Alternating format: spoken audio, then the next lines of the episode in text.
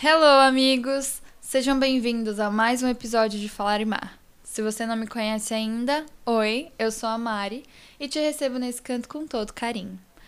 Preciso já começar esse episódio avisando que tá rolando uma obra aqui nos arredores e eu tô torcendo para que esse seja o break do martelo, mas caso vocês ouçam aí alguma martelada que eu não tenha conseguido abafar, vocês relevem, tá? Por favor. A verdade é que eu acabei de sair de uma aula de yoga e eu saí inspirada, saí com a frase na cabeça. Então já quero inclusive lançar aqui para vocês o tema do episódio, que é o título do episódio, que é haverá um tempo para todas as coisas. E isso soa muito inspirador, soa como uma promessa. Para alguns, foi feita essa promessa, né? Se você é religioso aí, segue a Bíblia e tudo mais, então já vou entrar nesse papo também. Mas eu queria contar que é essa frase que tem movido as minhas últimas semanas. Ainda bem. E aí, claro, sendo esse um podcast de reflexões baseadas nos fatos reais da minha vida, eu precisava vir contar para vocês e ter esse papo sobre o tempo, contar como eu tenho me sentido, o que eu tenho feito para driblar as angústias. Então, se você quer ouvir sobre o tempo, é... fica aí e manda para os colegas que queiram ouvir. Preciso lembrá-los que Falar Mar Está no Instagram, é arroba Falarimar, e é por lá que a gente sempre troca ideia. No feed do Falarimar eu posto os posts que tem a ver com o tema do episódio e é um lugar de troca. Vocês já sabem nessa altura do campeonato que eu odeio falar sozinha. E eu tenho um podcast que eu falo, mas vocês respondem lá pelo Instagram. Aqui no Spotify, se você estiver ouvindo no Spotify, tem como você deixar um review e tem como você também interagir na enquete ou pergunta que eu fiz abaixo. Então, vamos interagir lá, a gente conversa e é isso, bora pro episódio. Se você me ouve, você já sabe isso, porque eu falei no último episódio, mas eu queria recapitular aqui um pouquinho. O último episódio foi sobre organização, na verdade, é sobre a minha desorganização eu comentei sobre um sentimento que vinha me inundando há meses e, me deixando muito angustiada. Era uma sensação de pressa, uma urgência que tomava conta de mim e eu percebia que ela ia aumentando conforme eu não fazia o que eu precisava fazer. Então, quanto mais eu não fazia as coisas, mais eu tinha a urgência e a pressa de fazê-las. E aí, no episódio passado, eu literalmente desliguei o Zoom da terapia e liguei o microfone para gravar o Falar Mar. E eu tinha decidido por mim mesma. Ai, gente, o martelo voltou. Mas eu tinha decidido por mim mesma que eu ia me organizar, criar um cronograma, criar uma rotina, criar uma forma que eu pudesse, pelo menos de pouquinho em pouquinho, ir cumprindo as coisas que eu precisava fazer. Deu muito certo. Não só isso, mas deu muito certo porque eu comecei em algum lugar. Eu criei tipo uma tabela em que eu conseguia visualizar minha semana e vi qual é o tempo que eu ia destinar para cada tarefa minha. Qual era o tempo do estudo, qual era o tempo da atividade física e determinei qual era a atividade física que eu ia fazer. Eu comentei no episódio passado que quem tem muita possibilidade acaba não escolhendo caminho nenhum. Então, que eu precisava, assim, saber que eu ia no horário tal fazer atividade física tal. E isso porque eu moro num bairro que tem muitas opções. E aí, se eu ficar lá zanzando, ai, o que, que eu vou me exercitar hoje? O que, que eu vou fazer? Qual aula eu vou fazer? Eu acabo não fazendo nada. Gente, martelo. E é assim para todas as coisas, estudo e outros compromissos que eu tenha também. Bom, então montar a minha semana foi a primeira coisa que me ajudou muito, era o que estava ali ao meu alcance. E depois dela, porque não foi só ela, veio também a terapia. Não só a terapia falada, mas também a terapia através do yoga. Mais uma vez, se você me conhece, segue o Falar e Mar, tudo mais, sabe que eu sempre pratiquei yoga, assim, nos últimos, vai, quatro anos. Mas eu tenho aquela relação de vai e volta, tem horas que tá super assídua e horas que não tô, né? E uma das coisas que eu fiz por mim, nessa de voltar à rotina, foi voltar para o yoga. E o yoga me ensina muito, muito, me ensina diversas coisas. E uma delas é de que as coisas acontecem em ciclos. Então eu comentei sobre isso nos stories do Falar Mar outro dia, mas eu acho muito interessante e incrível como uma aula de yoga é construída tem primeiro momento lá de você sintonizar, esquecer o mundo lá fora, é, fazer uma meditação, né? Aí a gente começa a aquecer com alongamento. Até que a gente chega no ápice da aula, que é o ápice do esforço, faz todas as posturas, sua, cansa, vinhaça para lá, vinhaça para cá. E depois desse momento, existe um período da aula destinado ao descanso. Então, é o período que você começa a desacelerar até que você entre na postura Shavasana, o shavasana é você ficar deitado, esticado lá, com as mãos para cima, absorvendo tudo aquilo que você moveu durante a aula. E aí vem o clássico do yoga também, né? Que no final da aula todo mundo senta bonitinho, mãos em frente ao peito e fala namastê, que é literalmente o momento que você reverencia a si mesmo pelo seu esforço. Então eu fiquei pensando sobre o, o fluxo dessa aula, né? Como que ela acontece? Tem o momento de pegar impulso, se esforçar e faz parte do movimento você se dedicar ao descanso.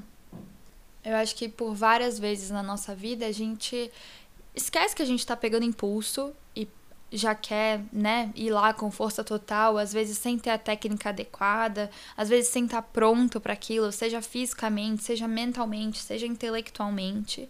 E a gente também esquece do momento do descanso.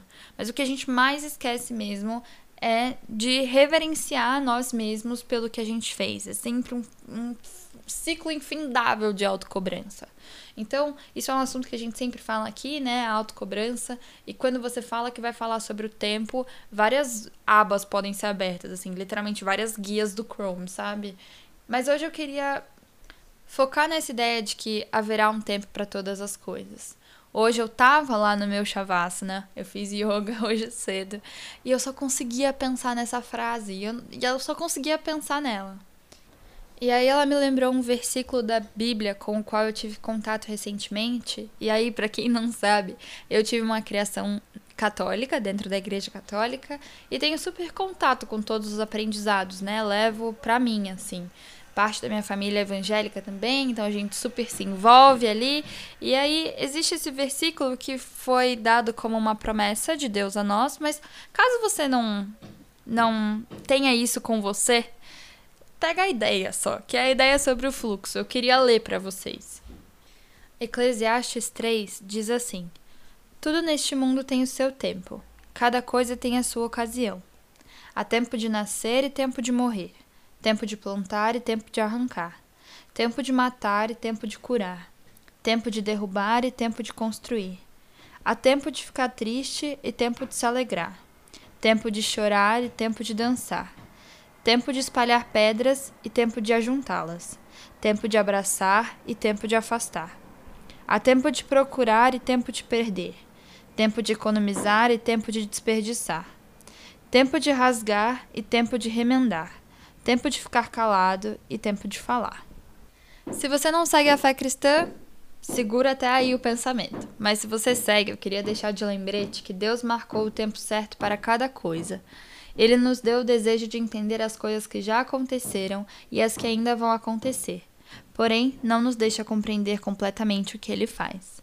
E eu sempre cresci com essa ideia, né? Minha mãe sempre falava, tipo, Deus já sabe tudo que vai acontecer na sua vida desde o dia 1. Já tá tudo escrito. E isso dá uma sensação de que você tá sendo protegido, acolhido e que as coisas não estão tão fora de controle assim, né? Então, fica de mensagem. Mas eu queria pegar esse versículo, independente da fé de cada um aqui, porque, né, podcast laico, mas porque eu acho que ele traduz muito bem esses ciclos. Haverá um tempo para todas as coisas. Tempo para muito esforço e tempo para esforço nenhum, tempo que nas suas amizades você vai ter que estar tá muito grudado e tempo que você vai se afastar. Vai ter momentos tristes e momentos felizes. Eu sempre lembro da tatuagem da minha amiga Nina que é de um, de um filme. Quero dizer Orton e o Mundo dos Kings, mas não é isso. É Orton e os 10 Mandamentos da Felicidade, sei lá, alguma coisa assim. Não tem nada a ver, é Hector em busca da felicidade. Orton e o mundo dos Ken é outra coisa. É aquele menino que sopra a plantinha, sabe? Aquele menino, aquele elefante, sei lá. Enfim. É, e aí eu sempre lembro que a Nina tatuou um símbolo que significa que para existir tristeza. Oh, para existir alegria, precisa existir também a tristeza e o medo, porque uma coisa só existe se você tiver o contraponto dela, e tudo é uma coisa só, na verdade, você precisa de todos os sentimentos. E, enfim, essa seria a verdadeira alegria, né? E não só uma vida de ups, ups, ups, sem nenhum down. Então, enfim, tangente, mas eu gosto desse versículo por isso, porque eu acho que ele sucintamente traduz de que haverá um tempo para tudo. E aí, essa é a parte que eu faço a correlação da referência com a minha vida. Mas para mim, que tava muito afobada, com essa sensação de urgência, a gente, era horrível, me consumia, me corroía. Entender que vai ter o tempo do descanso, depois do tempo do esforço. E que no tempo do esforço, eu só realmente tenho que sentar o bumbum e fazer o que eu tenho que fazer, me trouxe uma paz terrível. uma paz incrível. É, eu eu consegui controlar isso, sabe? E, e fiquei nessa coisa de tá tudo bem também, sabe? Tipo, se eu tiver que trabalhar de final de semana, tá tudo bem também. Se eu chegar, sabe? Tá tudo bem também para todas essas coisas, porque haverá o tempo de tudo e te deixa mais te deixa menos resistente. Te deixa menos resistente para o que pode acontecer, para as coisas que estão acontecendo no presente e te aterra no presente, né? Eu acho que é válido ressaltar só que isso não é para tirar a sua responsabilidade do que você tem que fazer, pelo contrário, é para que você assuma a responsabilidade pelo que você tem que fazer no presente. Então, quando pensa, sei lá, ah, vai ter o tempo que eu vou estar tá feliz e o tempo que eu vou estar tá triste. Ah, então agora é o tempo que eu vou tirar para ficar na bosta. Tipo, tudo bem. Se, se isso é o que você precisa, ok. Mas também não vamos deixar isso afundar a gente. Então, não vamos para os extremos, né? Ah, esse é o tempo de me afastar de fulano. Bom, tudo bem, mas também não vai, né? Não pedir desculpa. Então, sabe, é, é, é isso que eu quero dizer, assim. É, te aterra mais no presente, se você entender que são ciclos, que haverão períodos de esforço, períodos de descanso, períodos de tristeza, períodos de alegria, períodos de mudança e períodos de calmaria também. Então, me trouxe muita paz isso. A yoga, no geral, né, te aterra bastante, assim, traz bastante pro presente. Essa coisa de se desvencilhar do mundo afora para focar na sua prática é pura mágica. E quem não entende de yoga ou tá entrando em contato pela primeira vez, eu lembro que antes de eu começar eu ficava muito impressionada com tipo, gente, como que umas posturas X lá fazem as pessoas serem tão viciadas ou tipo, fazem elas mudarem a vida, falam que a yoga mudou o jeito de viver a vida. E realmente muda. Então, se você precisa de um empurrãozinho, esse é ele. Divaguei, né, povo? Mas é porque vocês perceberam? De uma afobação eu fui para uma calmaria. porque eu tô mais permissiva. E aí eu acho que essa é a primeira vez que eu vou contar aqui no podcast sobre as minhas aulas de cerâmica. É, eu comecei a fazer cerâmica em dezembro do ano passado, num mês que, se você ouviu o meu episódio de Um Resgate sobre mim, você sabe que foi um mês muito difícil emocionalmente. Então eu encontrei na cerâmica um refúgio, era uma coisa que eu sempre quis fazer. A minha mãe me criou dentro da cerâmica porque ela é viciada e e depois a ideia de criar algo que não existia antes já me maravilhava antes e aí, enfim, é muito legal, né? Arte. E aí eu comecei a fazer cerâmica em dezembro do ano passado, e desde então, a gente tá em junho, eu criei uma paixão visceral pelo barro, pela argila. E eu só falo de cerâmica, meu Instagram é só cerâmica, e eu tenho muitos ciúmes da minha cerâmica da minha aula de cerâmica, da minha prática de cerâmica. Porque virou mais que um hobby. Eu acho que do mesmo jeito que a gente não sai por aí indicando sua terapeuta para qualquer um, porque né, sua terapeuta, você não sai indicando sua cerâmica, sua aula de cerâmica, pelo menos eu sou assim, né? E me apego muito às coisas, enfim, isso é papo para outro episódio. Mas eu queria contar para vocês que o processo da cerâmica, para quem não sabe, ele é demorado, longo, trabalhoso, laboroso. Então, numa primeira aula, você vai e pega a argila lá, que tá mais mole, e molda. Você molda, espera a argila secar. Seca um pouquinho, vai acabar dando tempo da próxima aula, quando você vai dar o acabamento. Você vai aparar as arestas, se for uma caneca, você vai grudar uma alça. Se você quiser carimbar alguma coisa no barro, carimbar seu nome, carimbar uma florzinha, você tem que esperar também esse período do barro dar uma secadinha. E aí depois, até a próxima semana, ele tem que secar, secar. E aí nesse período, quando ele tiver seco, seco, cinza claro, ele vai para um forno um forno para uma primeira queima que acontece a mais ou menos 800 graus. E aí vai para esse primeiro forno. Depois a sua peça chega para você durinha, branquinha e é hora de pintar. Aí você vai, gasta mais uma aula para pintar e depois dessa aula ele vai para uma segunda queima. Uma segunda queima que acontece a 1200 graus. É onde a tinta derrete, se funde e quando você vê tá pronta. Mas o que eu quero falar sobre isso é que o barro me ensina muitas coisas também. O barro tem memória, o barro precisa de atenção, o barro não pode ter desconcentração. Mas me ensina que mesmo se eu, mesmo se você virar para mim, se o Harry Styles aparecer na minha casa e falar: "Mariana, eu quero uma peça para amanhã". Harry, meu amor da minha vida, não tenho como te oferecer isso. Porque não dá, porque é fisicamente impossível uma peça de cerâmica ficar pronta de hoje para amanhã. Então, se tem algo que seja mais respeitar o tempo das coisas do que fazer cerâmica, eu ainda tô para conhecer, sabe? Não tem como. Se eu virar à noite, não tem como. Não tem como eu queimar a mil graus ao invés de 800, porque isso não vai acelerar o processo, só vai estragar o barro e trincar tudo. Sabe? Não tem como. Não tem como se dar mais intensidade para uma coisa que precisa do seu próprio tempo para acontecer.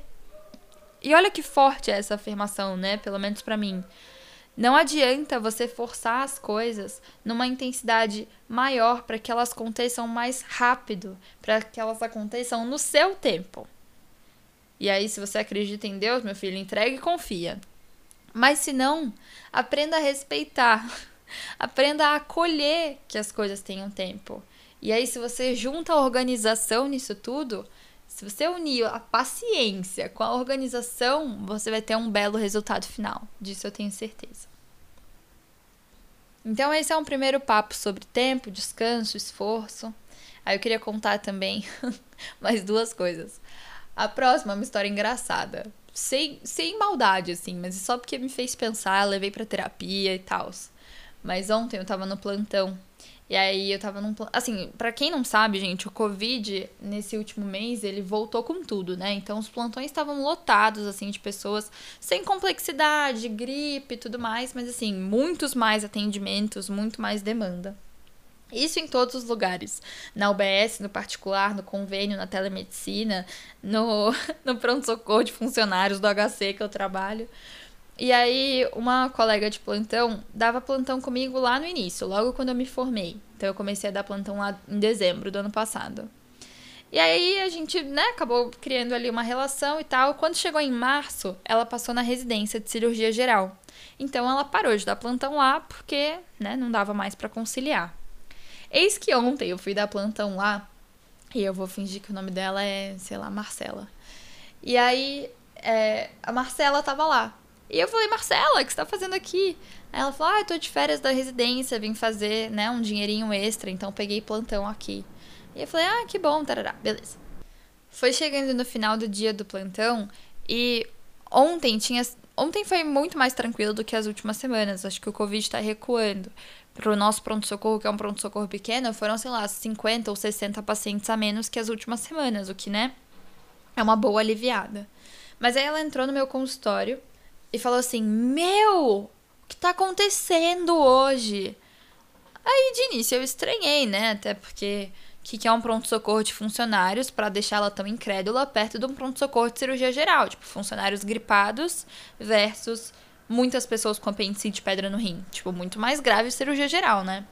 E ela virou e falou: tá muito cheio. E aí eu comentei com ela, não, ah, juro, tá, hoje tá muito melhor, você não tem noção como tava nos últimos dias, acho que agora vai reduzir, vai ser mais tranquilo os próximos, não sei o quê.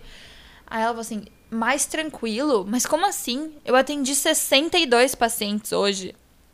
E aí, gente, eu tava atendendo os outros, sei lá, 50. E eu, ontem eu tinha atendido 32, sei lá. Então ela atendeu, tipo, o dobro do que eu atendi. E eu fiquei em choque. E aí eu falei pra ela, tipo, não, mas aí eu acho que você tá num ritmo, tipo, muito mais acelerado. E aí ela falou, ah, não, eu sou TAC, né? Acho que ela também já pegou a mão de atender e tal, tipo, bom pra ela. Mas eu fiquei pensando sobre isso depois. Gente, tipo, eu, eu falei, nossa, eu quis mandar ela pra yoga. tipo, ela não precisava desse esforço todo. Não é que ela atendeu 60 e eu atendi 45. Ela atendeu o dobro de mim, sabe? Sem a urgência de precisar. Então, assim, eu fiquei pensando sobre dosar o nosso esforço também, sabe? Tem dias que tá tão lotado que todo mundo precisa atender 40, 50 pacientes. Mas tem dias que tá tranquilo. Se ela tivesse atendido, sei lá, 15 a menos, ficaria um número razoável. Cada plantonista atenderia mais 4, 5 pacientes e todo mundo sairia no mesmo horário. E aí eu fiquei pensando também sobre essa, essa ideia, né? De quanto de esforço que você tem que colocar. E às vezes a gente coloca muito mais do que precisa, ou às vezes a gente coloca menos também. Mas assim, eu e ela íamos sair de lá às sete da noite. Eu e ela vamos ganhar a mesma coisa, independente do esforço de cada uma. E detalhe, amigos médicos, não tô falando que você tem que ser o cara que quebra a mão no plantão, porque isso é chato. Mas assim, eu acho que só ela atendeu 60 e pouco e todos os outros plantonistas atenderam um número parecido com o meu, sabe? Porque a gente tem como checar, né? Então eu fiquei pensando sobre essa ideia também, né? E aí vão entrar outras questões também sobre na medicina, e eu não quero entrar nesse papo, mas na medicina a vangloriação do sofrimento, né? Tipo, meu, 62, tipo, 62 você tem que, sei lá, fazer 6, 7 por hora. É bastante. É possível, é possível, mas é isso. Você, você precisa despender toda essa sua energia para isso, a não ser que a casa esteja caindo. Acho que não. Então, para você que não é médico ou para você que tem outra situação na sua vida, Pensa sobre isso, sabe? Às vezes a gente tá colocando esforço demais. E toda vez que a gente coloca esforço demais, a gente tem expectativas demais. E. Ai, sei lá, às vezes a frustração só é muito grande quando não dá certo. Tipo, a queda é muito maior se você colocou muito mais esforço do que precisa. Aprenda a respeitar o tempo das coisas e tudo vai ser melhor. Aprenda a dosar o seu esforço e tudo vai ser mais tranquilo. Então, eu tinha mais essa história para contar eu saí de lá rindo, confesso. Tipo, não, juro, nada contra ela, mas fiquei pensando, gente, eu faço isso na minha vida em outros aspectos. Às vezes eu tento demais, me esforço demais para chegar no mesmo lugar e morrer na praia, né? Aquelas.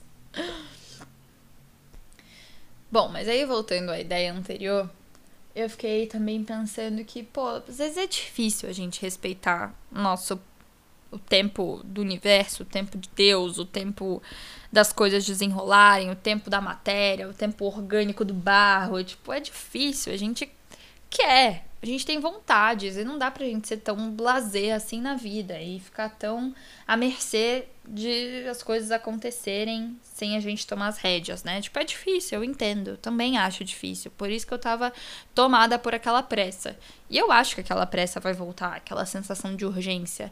Mas hoje eu aprendi um contraponto, né? E aí eu comecei a ler um livro que chama. Calma, vamos ver o nome do livro. 101 reflexões que vão mudar a sua forma de pensar. E quem escreveu é a Brianna West. Não é West. Tem um I entre o W e o E. Mas enfim, eu comecei a ler e tô bem, bem no iníciozinho. E tô muito ansiosa porque acho que esse é um livro que vai inspirar muitas reflexões aqui pro Falar e Mar e pro meu projeto de escrever um diário com vocês, que tá rolando, vai rolar. E eu li uma frase muito legal, né? Eu fiquei pensando sobre essa frustração nossa de querer que as coisas aconteçam do nosso jeito, no nosso tempo, na nossa velocidade. E tem aqui um tapa na cara que eu vou ler para vocês. A real é que ela tava falando sobre outra coisa e eu que fiz a correlação. Mas ela diz assim: Você acredita que para melhorar de vida é preciso decidir o que quer e depois correr atrás do objetivo mas na verdade você é psicologicamente incapaz de prever o que o fará feliz. E aí tem a explicação. Seu cérebro só é capaz de perceber o que já conhece. Então, quando você escolhe o que deseja para o futuro, na verdade está apenas recriando uma solução ou ideal do passado. Quando as coisas não tomam um rumo desejado, você só pensa que falhou porque não recriou algo que considerava desejável. Na verdade, é provável que você tenha criado algo melhor, mas por ser diferente, seu cérebro interpretou como algo ruim. E aí ela continua. Moral da história: Viver o momento presente não é um ideal sublime reservado para as pessoas zen e os iluminados. É a única maneira de viver uma vida que não seja repleta de ilusões. É a única coisa que seu cérebro pode compreender de verdade. E aí, gente, não faz todo sentido. Porque a gente cria os nossos tempos, os nossos prazos, os nossos desejos a partir de referenciais que a gente já tem. E aí, se as coisas fogem desse referencial, é algo novo. Normalmente, frente a algo novo, a não ser que seja, sei lá, um novo país que você está conhecendo, a gente encara aquilo como ruim, como um fracasso, como um atraso. E na verdade, não, é só um novo caminho. Você traçou um caminho diferente da trilha que você já conhecia e chegou a um ponto novo. E aquele ponto novo pode ser melhor do que você tinha traçado pela primeira vez.